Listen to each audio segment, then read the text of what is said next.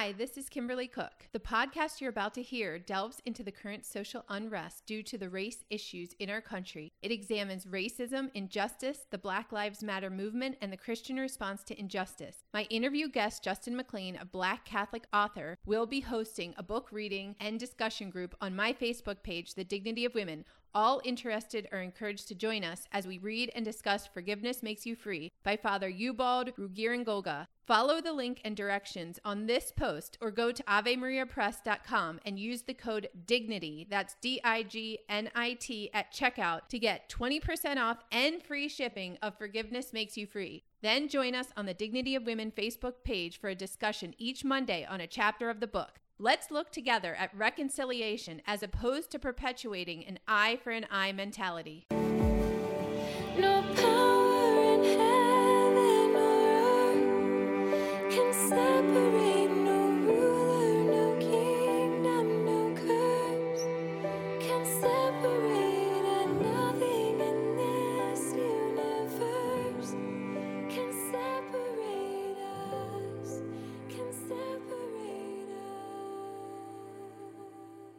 Welcome to the Dignity of Women, where we dig deep into the vocation and dignity of women in the church in modern times and as an answer to the call for a new evangelization.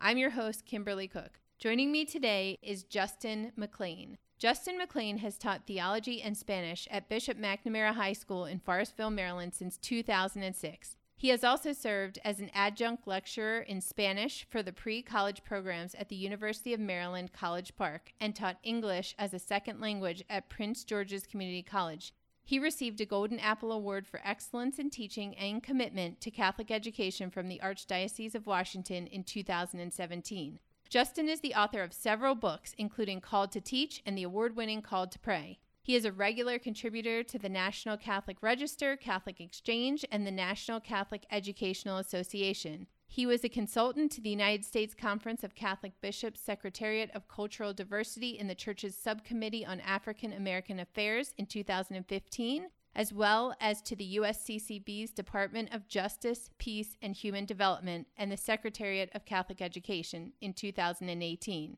Justin McClain is also a lay Dominican. He lives with his wife Bernadette and their children in Bowie, Maryland. Thank you so much for joining us today, Justin. Thank you, Kim. It's great to be here. So, we're obviously in a time of great political unrest and social unrest with a lot of rioting going on in response to a recent incident which happened with George Floyd being killed at the hands of police officers. And so that has kind of sparked this conversation. Obviously, I have wanted to talk to you for quite a while on the podcast, but this is a very good time because you grew up as a Black Catholic. And I want to know, first of all, what was your childhood experience like as you came to understand your race and your faith in American society? So I'm a cradle Catholic, uh, born and raised here in Prince George's County, which is one of the nation's most ethnically diverse regions, right outside of Washington, D.C. And I was raised Catholic, as I mentioned, and my father, Charles McClain, was born in 1936 in North Carolina under segregation. So he lived under the Jim Crow laws in the Jim Crow era. And he actually graduated high school the year that Brown v. Board of Education was decided. So he never actually got to see the desegregation of schools himself, but he lived under segregation in so many different areas in society, really in every area in society. So that was the setting within which he was raised. My mother, my late mother, who passed away 20 years ago as of this August 14th, she was from Coatesville, Pennsylvania, outside of Philadelphia. So she had a different upbringing, if you will, in that there wasn't necessarily that formal divide in society between people of different ethnic backgrounds, but at the same time, there were still racial tensions that she experienced growing up. So, growing up, I don't ever really remember a time in which we didn't know that there have been plenty of eras of racial tension in the United States. Mm-hmm. It was one of those situations that you absorb, if you will, in terms of sensing, perceiving, knowing that there's something discordant here in terms of this issue of racism. Mm. Uh, when I was young, I believe I was about seven, and we were traveling up to Gettysburg, Pennsylvania. We were on a family trip, and we went to Gettysburg, and we were there on the battlefield. And it's still so uncanny, although this was 30 years ago, it's still so uncanny when I think about what happened. I walked away and looked at some of the different areas there on the field, the different uh, displays and so forth. And I wasn't very far away, maybe 50 or 100 feet from my parents. And there were two younger white men there. And I was sort of startled. And one of them looked at me and said, Are you an N word? Oh, He wow. said, and, and I refused to say that word for various reasons that I could go into. So I don't repeat that word, but he said, Are you a N word? He said that. Mm. And I remember the terror that I felt at that. That was probably the most memorable situation of overt racism that I've experienced.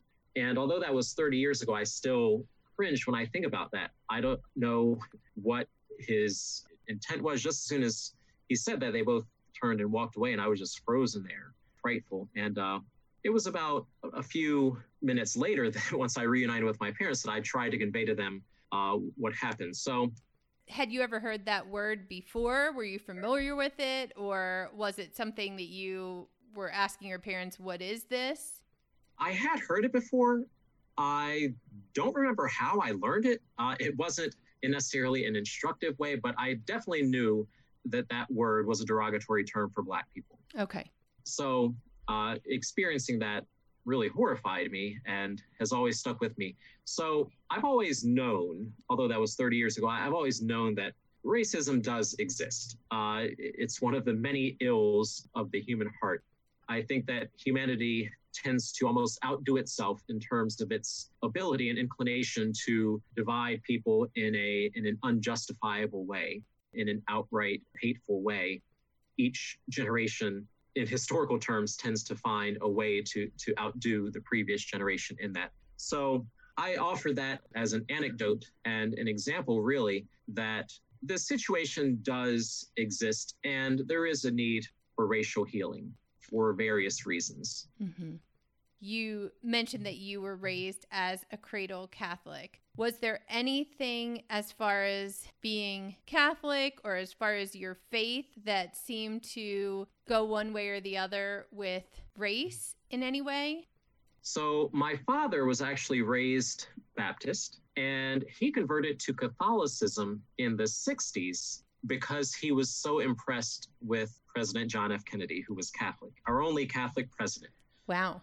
He had seen what Kennedy and right after Kennedy, Johnson had done for restoring civil rights for Blacks in the United States. And not really restoring civil rights, essentially establishing civil rights or proclaiming civil rights for people of minority ethnic backgrounds in the United States. And he was so inspired by JFK's example that he pretty much converted to Catholicism because JFK was Catholic. That's incredible. So I really encourage Catholics to take your faith seriously because you never know who's watching. And if you're living the tenets of your faith well, then that is going to lead people to seek that which is good, holy, and true. That's so funny too, because nowadays we never think of politicians or presidential candidates or, you know, people in those positions in our society. We never think of them as influencing people's faith. Certainly. And if anything, often with Catholic politicians, in the United States, many of them have actually confused people's faith in terms of the impulse that some of them have to work against the teachings of the church uh, within their very powerful roles. I really value seeing Catholics take their faith seriously, especially those who are considering going into politics. Yes, good advice there. Thank you. The horrors of racism are worldwide and found even among family and community members. I can't help but remember the 1994 Rwandan Holocaust when the country's Hutu population raped and slaughtered 70% of its Tutsi population with machetes and rifles. Holocaust survivor Immaculée Ilibagiza writes in her book Left to Tell about the horrific moments of hearing her family members get slaughtered by friends and neighbors. The physical differences between the groups came down to skin shades, narrower noses, and height. How do we make sense of racial holocaust among communities? I'm so very glad you asked that because when we look at racism, it's a social construct. And as with any social construct, it is quite arbitrary, or at least it can be quite arbitrary. You look different from me, you have these different physical features. Therefore, if I am in a position of power, I am going to decide that that is going to be the dividing force between us.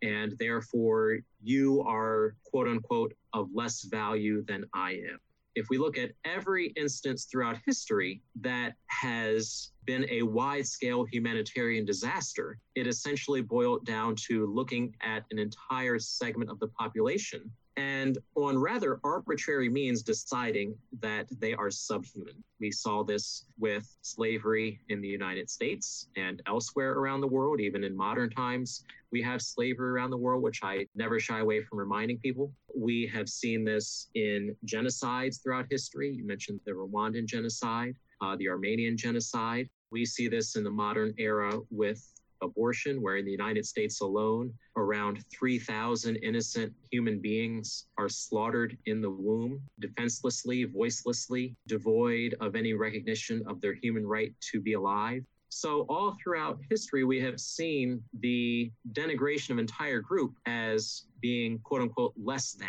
Because when we decide that somebody is less than, then they might as well, in our eyes, be livestock or otherwise able to be objectified to have their human rights denied and cast aside. So when we look at the Rwandan genocide there in 1994, which started in April of 94 and lasted for those months, we saw again a rather arbitrary division in society and it was based on hatred. You had the Hutus and the Tutsis and the two sides had been dealing with great tensions for multiple generations ever since the Belgian colonization of Rwanda in the previous century. And that resentment spilled over, it overflowed. And that's why I always encourage people not to make decisions when they are angry or Mm. upset. Because we often, even more than often, we usually make very poor decisions when we act based on anger. So when those seeds of anger had been manifesting themselves over generations there in Rwanda, and then they finally spilled over, we had resentment turn into murder. We had that which was simply resentment turn into saying to the other, the world would be better if you were not here. Right. When we look at issues that divide, the gospel has the answer. And this is one point that I'll continue coming back to because no surprise here, but when we look at any horrible situation within humanity, when we look at any humanitarian crisis, Jesus said something at some point that gives us a response, that gives us the Christian response, the response of a disciple in order to respond to it. And that often sinks to the world, the increasingly secularized world Mm-hmm. because they've all but cast aside the gospel. So I'll go into that more a little bit later. But in response to your question about the Rwandan genocide, if there hadn't been these sets of arbitrary characteristics that were seen as reasons to divide, I dare say that some might have found other reasons to justify their violence and their killing. Absolutely. Excellent answer to that.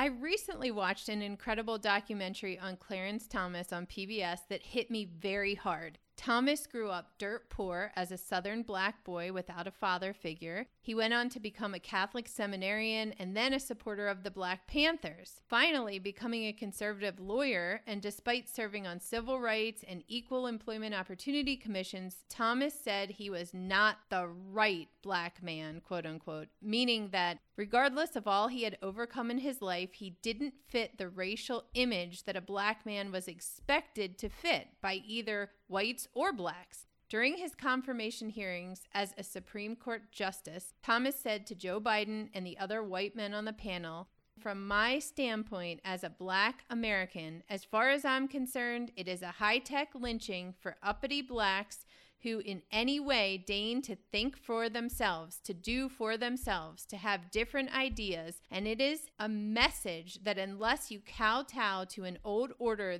this is what will happen to you. You will be lynched, destroyed, caricatured by a committee of the U.S. Senate rather than hung from a tree. As a conservative black Catholic, have you felt isolated by either the black community, the conservative community, or the Catholic community for your race and the beliefs you hold? I would say that a term that I prefer to uh, to identify myself is I strive for orthodoxy. And when we strive for orthodoxy as a matter of faith, when we strive to live and proclaim and to celebrate the church's teachings on morality and on the uh, sacramental life, really on its doctrinal and dogmatic precepts, and we strive to live according to that, that's orthodoxy. So the right reading of something, the orthodoxy of it. And one would think that when we attempt to be a peacemaker and a cool head and a bridge builder and try to insert the gospel into the equation, one would think that that would be met with appreciation and reason. Instead, I have unfortunately often found the opposite. In that, I've encountered people who had perhaps a caricature or a stereotype of how a Black person should think, mm-hmm. how this person should align politically, how this person should declare and proclaim that which is considered central to the experience of people of this ethnic background. Mm-hmm. These stereotypes and caricatures are problematic because they do not allow any nuance. They don't allow any nuance. And I'll tell you a short story, Kim, because uh, this is when I realized just how nuanced we need to be when having discussions and considerations around ethnicity. So I used to teach Spanish at McNamara, and now I teach theology. And Latin America is actually the most ethnically diverse continent. And a lot of people don't realize that. Sometimes people think it's North America or maybe Asia, but it's actually Latin America. I didn't know that. When you look at nations such as Brazil and nations of the Caribbean, you see a very beautiful, rich ethnic tapestry when we look at the, the, ethnic settings of those places. And Bernadette and I often talk about how we are going to talk about matters of ethnicity increasingly as our kids get older. When they're really little, you start by telling them that we're all equal in God's eyes, that God loves diversity in terms of ethnicity and nationality, that these things are things to celebrate looking at the different backgrounds that people have, that these are things to celebrate. But as they get older, then situations such as racism, slavery, and so forth start to enter in sooner than later. And this is the story I want to share with you. And that is that one day I was talking with a friend, and it dawned on me that when we talk to the kids about slavery as they get older, that it's actually in my ancestry as their black father, it's actually on my side of the family that there was slave holding. Oh, wow. So I'm black, Bernadette's white, but back about five generations, one of my ancestors was actually uh, with child from the slave master. Mm. So in my blood is the the ancestry, if you will, of slaveholding and slavery. On Bernadette's side of the family, there's not that. Yet, on her side of the family, some soldiers fought for the Union. So you look at the situation of us as a married couple, and when we talk about this, there's no ability to really get into the the weeds, so to speak, without looking at the incredible quantity of nuance with which we have to look at things because it's not going to be that easy at least not for very long to simply view things in such a perhaps ethnically binary way Mm-hmm. Perhaps at one time within our uh, nation's history, but as each generation continues and transitions into the next generation, we have more and more of this reality that we are an increasingly diverse nation. Talking about just the United States, if we look around the world, similar situation in light of globalism and moving around the globe and, and immigration and so many other factors. So uh, when I look at Clarence Thomas, I'm not an expert on Clarence Thomas, but I can certainly relate in some ways to what he means by not necessarily being seen as quote unquote the right guy because when it comes to proclaiming the gospel, Jesus' message simply cuts through any political pretensions. We are called to engage politically and we are called to legitimately support the government insofar as it provides services to its people. But we are ultimately there in the public square called to bring our values into the public square. Because if we proclaim that which is good, holy, and true, then that's going to benefit society broader society may not see it, at least not in the immediacy, but eventually we see the beauty of the gospel lived in society. Justin, I love the fact that you keep on pulling it into the Gospels and to Christ because I think that that's what we as Christians need to be all about, regardless of what the issue at hand is. Like you said, we need to fight for justice, but we need to remember to be the peacemakers and to remember where that's coming from. It's coming from Christ. Our power is in Christ, our power to heal thank you so much for sharing that story of your family because that is an incredible past to reconcile, you know, and, and, obviously it's a lot of people's stories from their past generations where someone in their family who may have been in slavery had gotten impregnated by the slave owner. We know that that was something that happened so, in that case, those people who do know that history, where that history has passed down, it's a whole nother dimension of racism, of slavery, of injustice and dehumanization, and all of those issues that, like you said, go against the gospel, go against the message of Christ. And it's hard to unpack even as an adult, much less to try to explain that to children. So I really appreciate you sharing that insight. Certainly.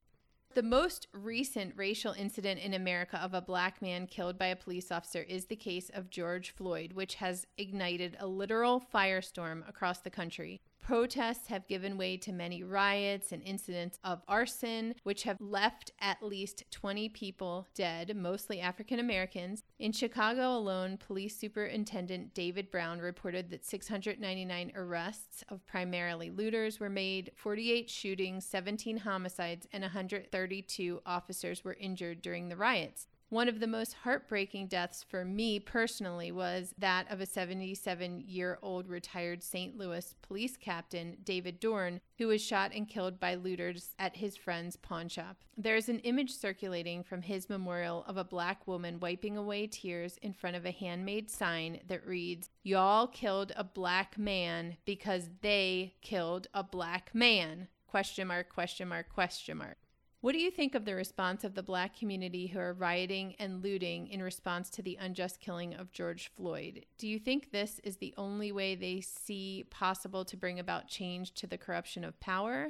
I am so very glad you asked that because I will not mince words. There's no place for rioting, looting, burning, destroying, assaulting. There's no place for this as a response to someone who was unjustly killed. There's no place for this, especially considering, and this is something that I perhaps would like to see emphasized more, especially considering when you've actually had leaders across the political spectrum call for an end to the destructive behavior.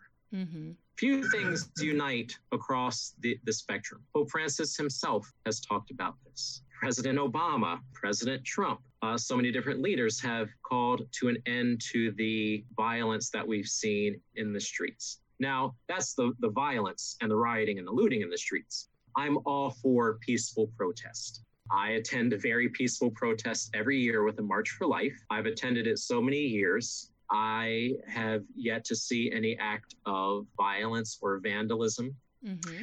I've seen people walk up and down the streets of DC during the March for Life with signs that identify their stance of supporting abortion rights and them engaging in civil conversations. And I never felt that that person's life or physical safety was in jeopardy.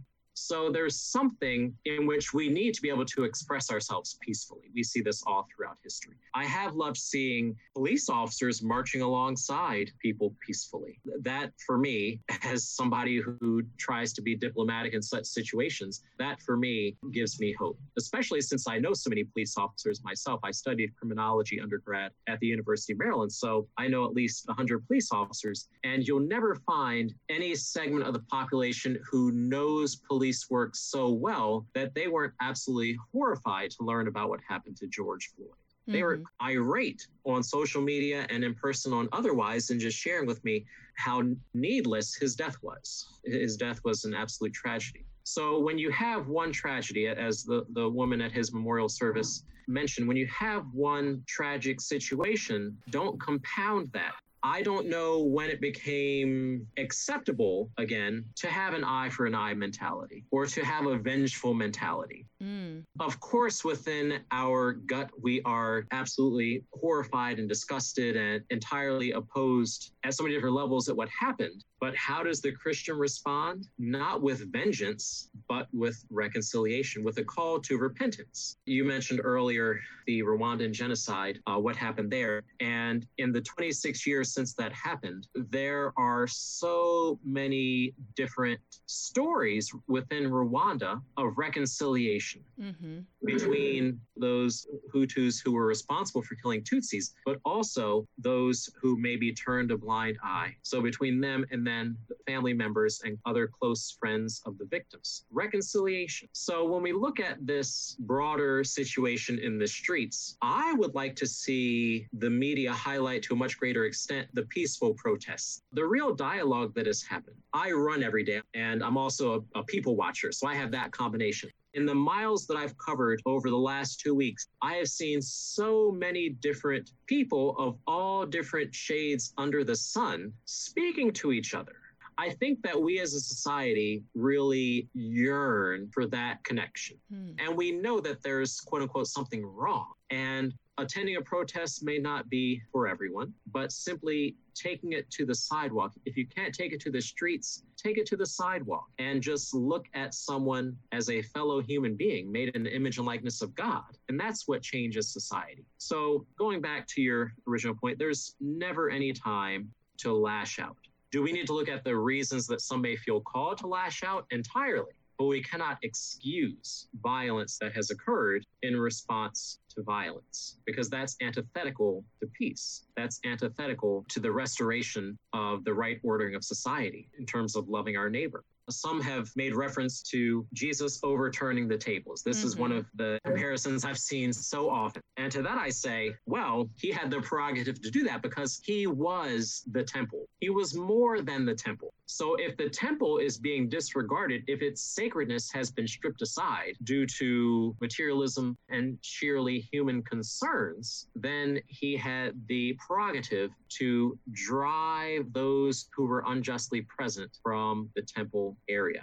He didn't set fire to the temple and smash this, that, and the other. So I think that we have to, again, making recourse to that nuance, we have to delineate in our minds the peaceful protesters from the rioters and the looters who have captured the public's attention because there have been many meaningful protests that have been attended by police officers and the public alike, walking arm in arm, hand in hand, both similarly calling for a need for uh, positive change in society in terms of how interactions happen between the police and minority communities. Thank you for sharing that because, of course, with anything else in media, the loudest, biggest is going to get hyped up over anything else. And that's what people are going to be gravitating towards. So it's good that you say that. It also really struck me how you said if you can't take to the streets, take to the sidewalks and, you know, do what you can in having those conversations with one another or just simply treating another person as a human being, regardless of anything their sex, gender, skin color.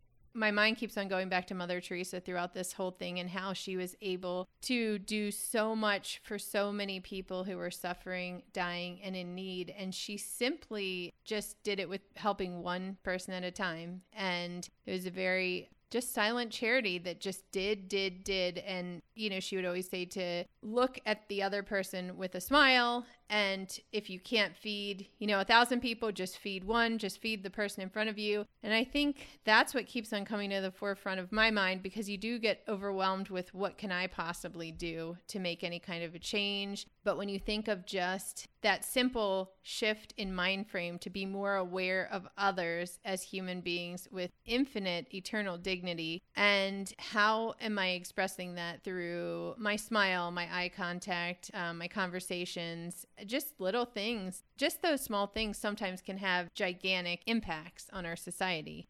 In 2013, the Black Lives Matter movement was started as a response to the death of Trayvon Martin. The movement's goals are to create a world free of anti blackness where every black person has the social, economic, and political power to thrive. The movement states we are guided by the fact that all black lives matter regardless of actual or perceived sexual identity, gender identity, gender expression, economic status, ability, disability, religious beliefs or disbeliefs, immigration status, or location. Their website goes on to state when we gather, we do so with the intention of freeing ourselves from the tight grip of heteronormative thinking. My question is how the Black Lives Matter movement has worked to call attention to the dignity of Black lives, and if the movement is also inclusive and representative of Black conservatives, particularly those who are pro life, opposed to a homosexual marriage, and are led by traditional religious convictions. Does the movement transcend these differences in the Black community? So, this question will probably be the most difficult one to answer because you have two different meanings of Black Lives Matter. On the one hand, you have the one that I suspect everyone can get behind, and that is the need to proclaim the dignity and value of everyone. And in this case, when you see the injustices that have occurred against Black Americans throughout the history of the United States, in this case, we need to remind ourselves that Black Lives Matter. So that's the one end. But then you have Black Lives Matter copyright, if you will, the official movement. Mm-hmm. That does cause some concern for those who strive to live according to their Christian faith because we who have faith in Christ cannot support, for instance, the transgender movement. Mm-hmm. When we look at what has come down from the Vatican over the last few years, really throughout Pope Francis's pontificate, he has consistently reminded us that male and female, he created them, which comes from Jesus. That's from Matthew 19, Matthew chapter 19. Jesus is echoing Genesis, Genesis 1 26, 27, that we're made in God's image and likeness, male and female, he created them. So I'm not sure why the official quote unquote Black Lives Matter movement pulled that in, but I know an increasing number of Christians who cannot necessarily get behind the official mm-hmm. political movement because of what it contains, which far transcends the proclamation of equality among people of different ethnic backgrounds. And we see the same there with the issue with the heteronormative mm-hmm. thinking. The Christian must proclaim the dignity and value of the nuclear family as husband and wife, as mother and father. St. John Paul II talked about this ad infinitum, as did Benedict and as has Pope Francis, in terms of talking about the significance of the intact family a lot of crime is spurred by poverty. And one of the most significant contributing factors to poverty is the breakdown of the family. Mm-hmm. The stronger the family is, the stronger society is. That may not be a view that's necessarily popular or at least proclaimed, but it is one that we as Christians have to proclaim. So the family is vital. We can't pretend that we can have a strong society in which everyone is given their due if we don't also celebrate the family we have to celebrate the strengthening of the family. It's something that, as a Black man, I will say is a significant topic of concern in the Black community,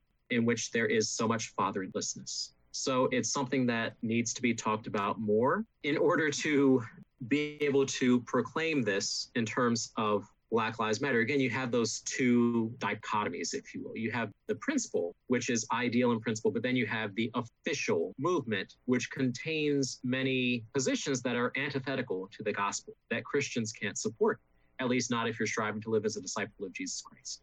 Thank you so much.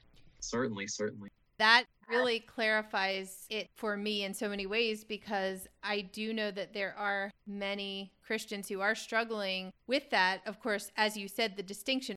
They do believe that Black lives matter and have an infinite eternal significance, especially in moments of unrest or when that maybe is being threatened by society or coming into question in any way. They would be happy to stand behind that and to proclaim that and peacefully protest for that or a number of other things. But then when they get into the details of, like you said, the organization of Black Lives Matter, and for myself, just starting to comb through the website and finding so many things repeated over and over again that are contrary to my faith beliefs. And I'm also not really sure what they have to do with that message because it seems like it's getting into several other things that could be called an agenda where the finances are coming from and where these beliefs are starting to go. And you wonder how you can separate the two and saying, yes, I believe and support the fact that Black Lives Matter, but no, I don't want to be affiliated with this organization and I can't be affiliated with this organization. So thank you for clarifying the difference between that. What part does your Catholic faith play in your life and your response to the dignity of all people?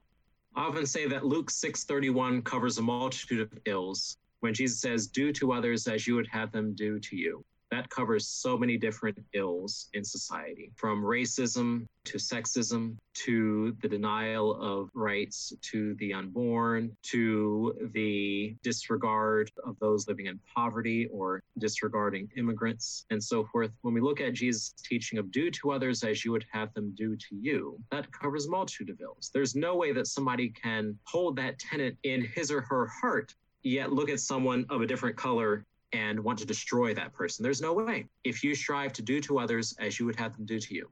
Yes. I was talking to a Dominican priest friend yesterday, and what he said absolutely stunned me because we were talking about this very principle in Luke 6:31. And he said that there is now a hyper secularizing movement in society to overturn whatever that looks like, the golden rule, because it is, and this is just going to make you flip your lid, because the golden rule is not enough. There is the call to replace it with the platinum rule. Oh, no. And he said that according to the platinum rule, that we must do to others as they would have us do to them. In other words, what they want goes. That gets a little scary. That right there is the floodgates of fallenness, of decadence in society. I'm sure that the evil one would love to see that proclaimed ad infinitum. Luke 6:31 covers a multitude of ills. And I say that at the risk of oversimplification. I don't want to overly simplify because we do absolutely need concrete action in society. When we have an injustice, we need concrete action. I don't think that any reasonable person would deny. Along with prayer reinforcing our action, we do need to act in a Christian manner. Otherwise, we're being hypocritical. But when we simply remind ourselves that we're all made in God's image and likeness, then sources of fallenness such as racism and so forth wouldn't even occur to us. Right. Or if they did, they would be repulsive. How could I look at anyone of any skin color or any other physical characteristic? How could I look at another person and view that person as anything other than deserving of the fullness of dignity, which is God given? There's a reason why when people of faith look at this broader discord in society that we have more hope. I'm a historian and I, I, look at things by the century. I look at things spanning millennia. I have hope because christianity grew and spread in an era not unlike modern times there may not have been racism per se, at least as we understand it in modern terms, but there were still plenty of sources of division in society. And the first Catholics proclaimed the good news 2,000 years ago when it was unpopular, rejected, when many preferred to hear perceived solutions born entirely of secularism. Mm-hmm. The gospel refreshed I'm going to tell a quick story. So, my kids love having fire pits outside in the backyard. We have this fire pit. So we like to sit around and, you know, burn stuff within reason. You know, we have little wood fires and we cook s'mores and everything.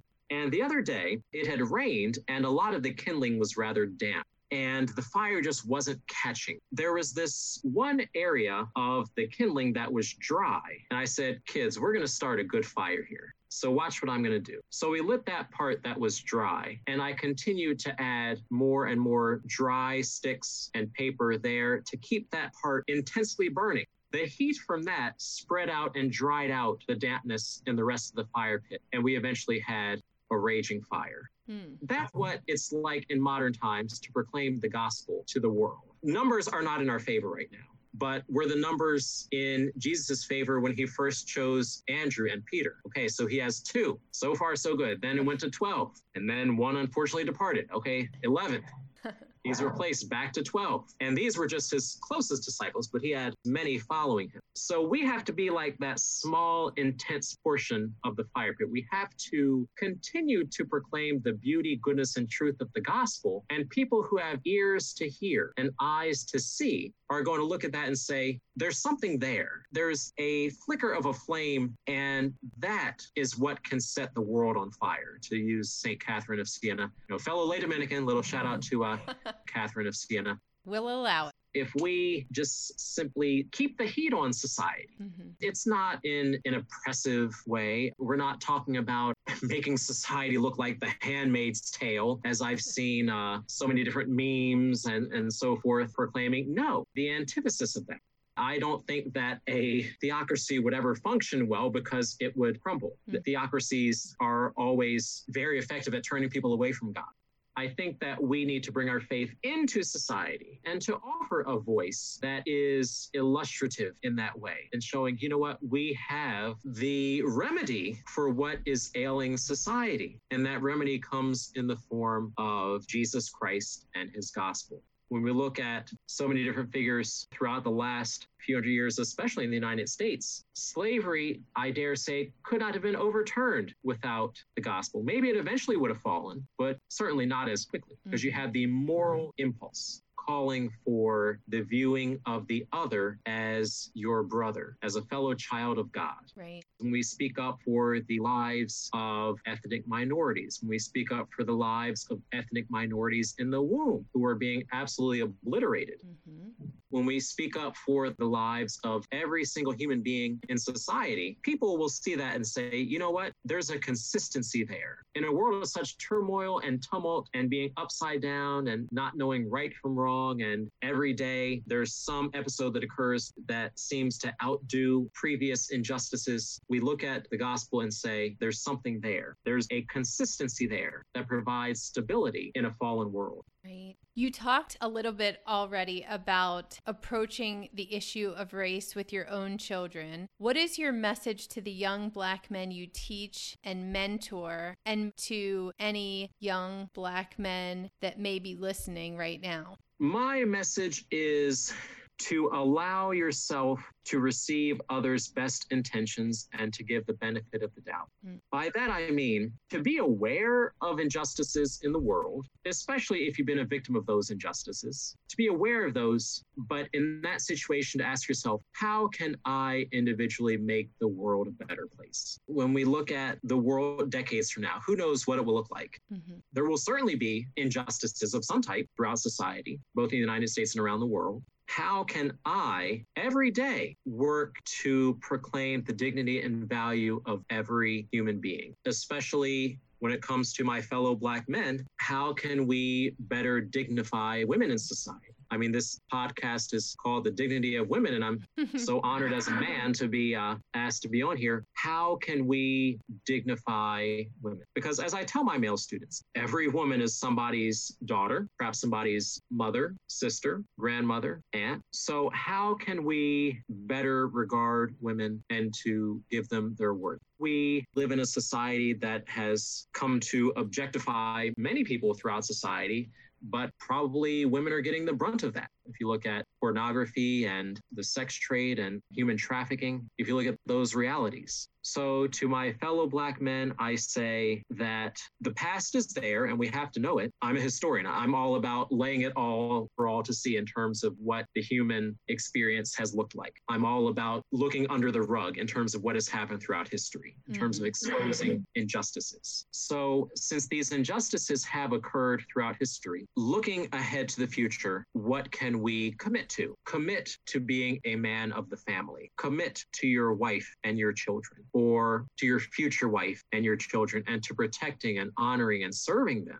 Commit to being godly men, commit to being humble, commit to being devoted to a cause greater than yourself. And we see that in being a disciple of Jesus Christ. Commit to being a light in the darkness. Commit to looking at the injustices of the past and letting your bitterness turn into love and regard for your neighbor. Because bitterness and anger and resentment will only perpetuate, especially if they're in response to other manifestations of bitterness and anger and resentment. Mm-hmm. I'm going to use the title of a book here by Father Ubald Rugirangoga, and it's called Forgiveness Makes You Free. It's from Ave Maria Press. And Father Ubald actually was a survivor of the Rwandan genocide. And when he wrote Forgiveness Makes You Free, he talked about that very thing that forgiveness is what ultimately liberates us. Forgiveness does not mean saying that what happened is okay. That's probably the biggest misconception about forgiveness. Mm-hmm. It doesn't mean that what has happened in the past or even in the present in terms of racial injustices, it doesn't mean that what happened is okay. It means whatever that person did, it was due to a sickness in his or her heart. We call that sin. It was a defect of some sort. Mhm. What can we do to make things right in the midst of it? What can we do? I think that we need more ministerial outreach in the community, really, in terms of reconciling. This is my perspective as an aside. I think that we need more opportunities to reach out and to reconcile those who have been wronged with those who have wronged. We saw this with John Paul II and his would be assassin. I think that that would heal a lot of wounds in society if we saw reconciliation more than retribution. Right. I'm so glad you mentioned that book because not only did our pastor mention that in his homily this Sunday, but I've been wanting to read that for a while and I was incredibly moved by Left to Tell like I said earlier that is probably the single most book that has had the largest impact on my life in terms of a wake up call of forgiveness of what really matters of putting things into perspective of racism. I mean that book by Immaculate opened so many doors in my mind and it revealed so much of who God is and how God can work and how in the midst of so much as you said sin in the midst of so much evil how that one little spark of light as you said that one little spark of fire can really ignite this beautiful light in the darkness so Justin how do you see the country moving forward when many people are more afraid than ever to have honest discussions about race for fear of being called a racist So, in my response to your last question, I mentioned best intentions and benefit of the doubt. And this will not be one on social media. you and I are both active on social media, and I imagine you probably attest this too. This will not be quote unquote one on social media. I've had Facebook for 16 years, and I have frankly never seen anything like what I've seen over the last two weeks. There's a certain animosity that has erupted, and I've never seen such ferocity. I've had plenty of dialogue with people over the years, but I've never seen something of such a ferocious, nefarious discord between different perceived sides. And I'm going to use one example because I've seen this circulating. For years, I've told people in person, and I've used this phrase I've said that I'm colorblind. By that, I have always meant that I view everyone equally. Mm-hmm. Of course, you might be white, black, mixed, Asian, whatever. Of course, you know, this might be your ethnic background. But when I've said that I'm colorblind, I've simply meant with best intentions and with the benefit of the doubt that I view everyone equally. I've seen people use that phrase online and get absolutely slammed Mm-hmm. because the perception is that if you say that you're colorblind, that means that you're denying my experience that is unique to my background. yes Now, if somebody says I'm colorblind, I highly doubt that their subtitle to that statement would be I'm colorblind and therefore your ethnic background has no validity whatsoever. So I refuse to acknowledge anything that you or your ancestors have ever encountered. Right. I doubt that's what they mean by that. But we need to have the benefit of the doubt and we need to have a reception to others' best intentions unless given a reason otherwise. If somebody is wearing a Klansman outfit and says to you, your race doesn't matter, okay, now we're talking about something that we can probably confidently say, okay, we're dealing with racism here. But if somebody well meaning says, I'm colorblind, for instance, I would really struggle to believe that that person has racist intentions. Mm-hmm. When we talk about different spectrums in society, we also have to remember that in this vein, there is a, a spectrum. By that I mean, I have witnessed, this is very beautiful. I have witnessed people have really solid, formative, charitable conversations Mm-hmm. in terms of trying to understand things better because they gave each other the benefit of the doubt. They were legitimately friends, and there was some confusion and trying to work things out. And guess what? There was learning, there was understanding, there was uh, reconciliation, there was humanity, there was a humane exchange. There wasn't virtue signaling, there wasn't, look, these are all the reasons why if you haven't attended a protest, you're a racist. No, that that's absurd. That, that's absolutely absurd. I would highly doubt that simply by virtue of not having attended a protest, that means that somebody is simply categorically a racist. We tend to often throw around terms and titles, and they really do a grand disservice to humanity when it comes to people just simply trying to learn about trying to process this. People need time to process things. I'm not a counselor or a psychologist, but I can pretty safely assert that any psychologist or counselor will tell you that people need time to process things. Mm-hmm. It is very infrequent to have an immediate conversion, an immediate change of mindset, especially in the comments box on social media. That's not where those things tend to happen. So, this is my recommendation for anybody listening. When things get heated or tense on social media, if you really care about the soul of that person with whom you're engaging, take it to a, messenger or call each other on the phone. How many things are missed with tone on social media? How many things are missed when, when there's a quote unquote audience watching versus if you just simply have two human beings speaking to each other? Mm-hmm. I really think we need an entire ministry anymore. We need an entire ministry devoted to uh, reconciling some of the discord that has happened between people on social media. I think that that could be a full time job with a voluminous staff. How sad is that? Uh, so I encourage people, you know, if you see things are just getting a little too much to bear, just say, let's talk about this on the phone. mm-hmm. Or, or let's meet in person. Right. You can do the social distancing. You can stand six feet apart. You know, it might end in wanting to hug one another once you understand things better. Where do we move forward from here? From now until uh, June 30th, I actually started this a few days ago. I've been clocking how much time I've spent on social media. And at the end of the day, however many minutes that is, that's how many minutes I'm on my knees with my Bible praying for this. Amen. So therefore, I'm not tempted to let my presence on social media be the sum of my response to this. Wow. I try to endeavor to keep things charitable and as reasonable as I'm able to muster. And and I've had a fair amount of good conversations. I've had a few situations that feature that lack of best intentions and benefit of the doubt. And I think those were eventually reconciled. But my recommendation, my advice to everyone is when things get heated, tense, take it offline. That's where the saint making happens. I want to tell all Catholics, anybody of goodwill, if you want to be a doctor of the church, make sure that what you're saying on social media is going to lead to that one day. Justin, I want to thank you so much. Your wisdom on this and so many other topics is just so beneficial and so fruitful for me. And I know for so many others. I really appreciate your insight and all the time that you've taken to share with us. And I want to ask where people can find your articles, where they can find your books, how they can find more of the things that you've written and put out there. So if anybody wants to read uh, my books, you can go to avemariapress.com. My beloved publisher, shout out to Ave Maria Press. And also, I really recommend that everybody read the USCCB pastoral letter that came out in 2018, Open Wide Our Hearts, a pastoral letter against racism. It's available for free online because the USCCB's document really frames the matter in a gospel oriented way, which is refreshing. Uh, so I really recommend that everybody, Catholics and anyone of goodwill, read that in order to view the matter of racial discord in a way that we have hope. So we can look at the injustices of the past and the present and look with hope to the future. And the gospel is filled with that, with hope to the future. We will not be entirely reconciled on this side of eternity. So if we want to be saints one day, then we had better be some really good disciples right now. Right. And the world needs our hope, the hope that comes from Jesus Christ and his gospel. Thank you so much again, Justin. This has been a great pleasure. My pleasure, Kim. God bless you. No power in hell.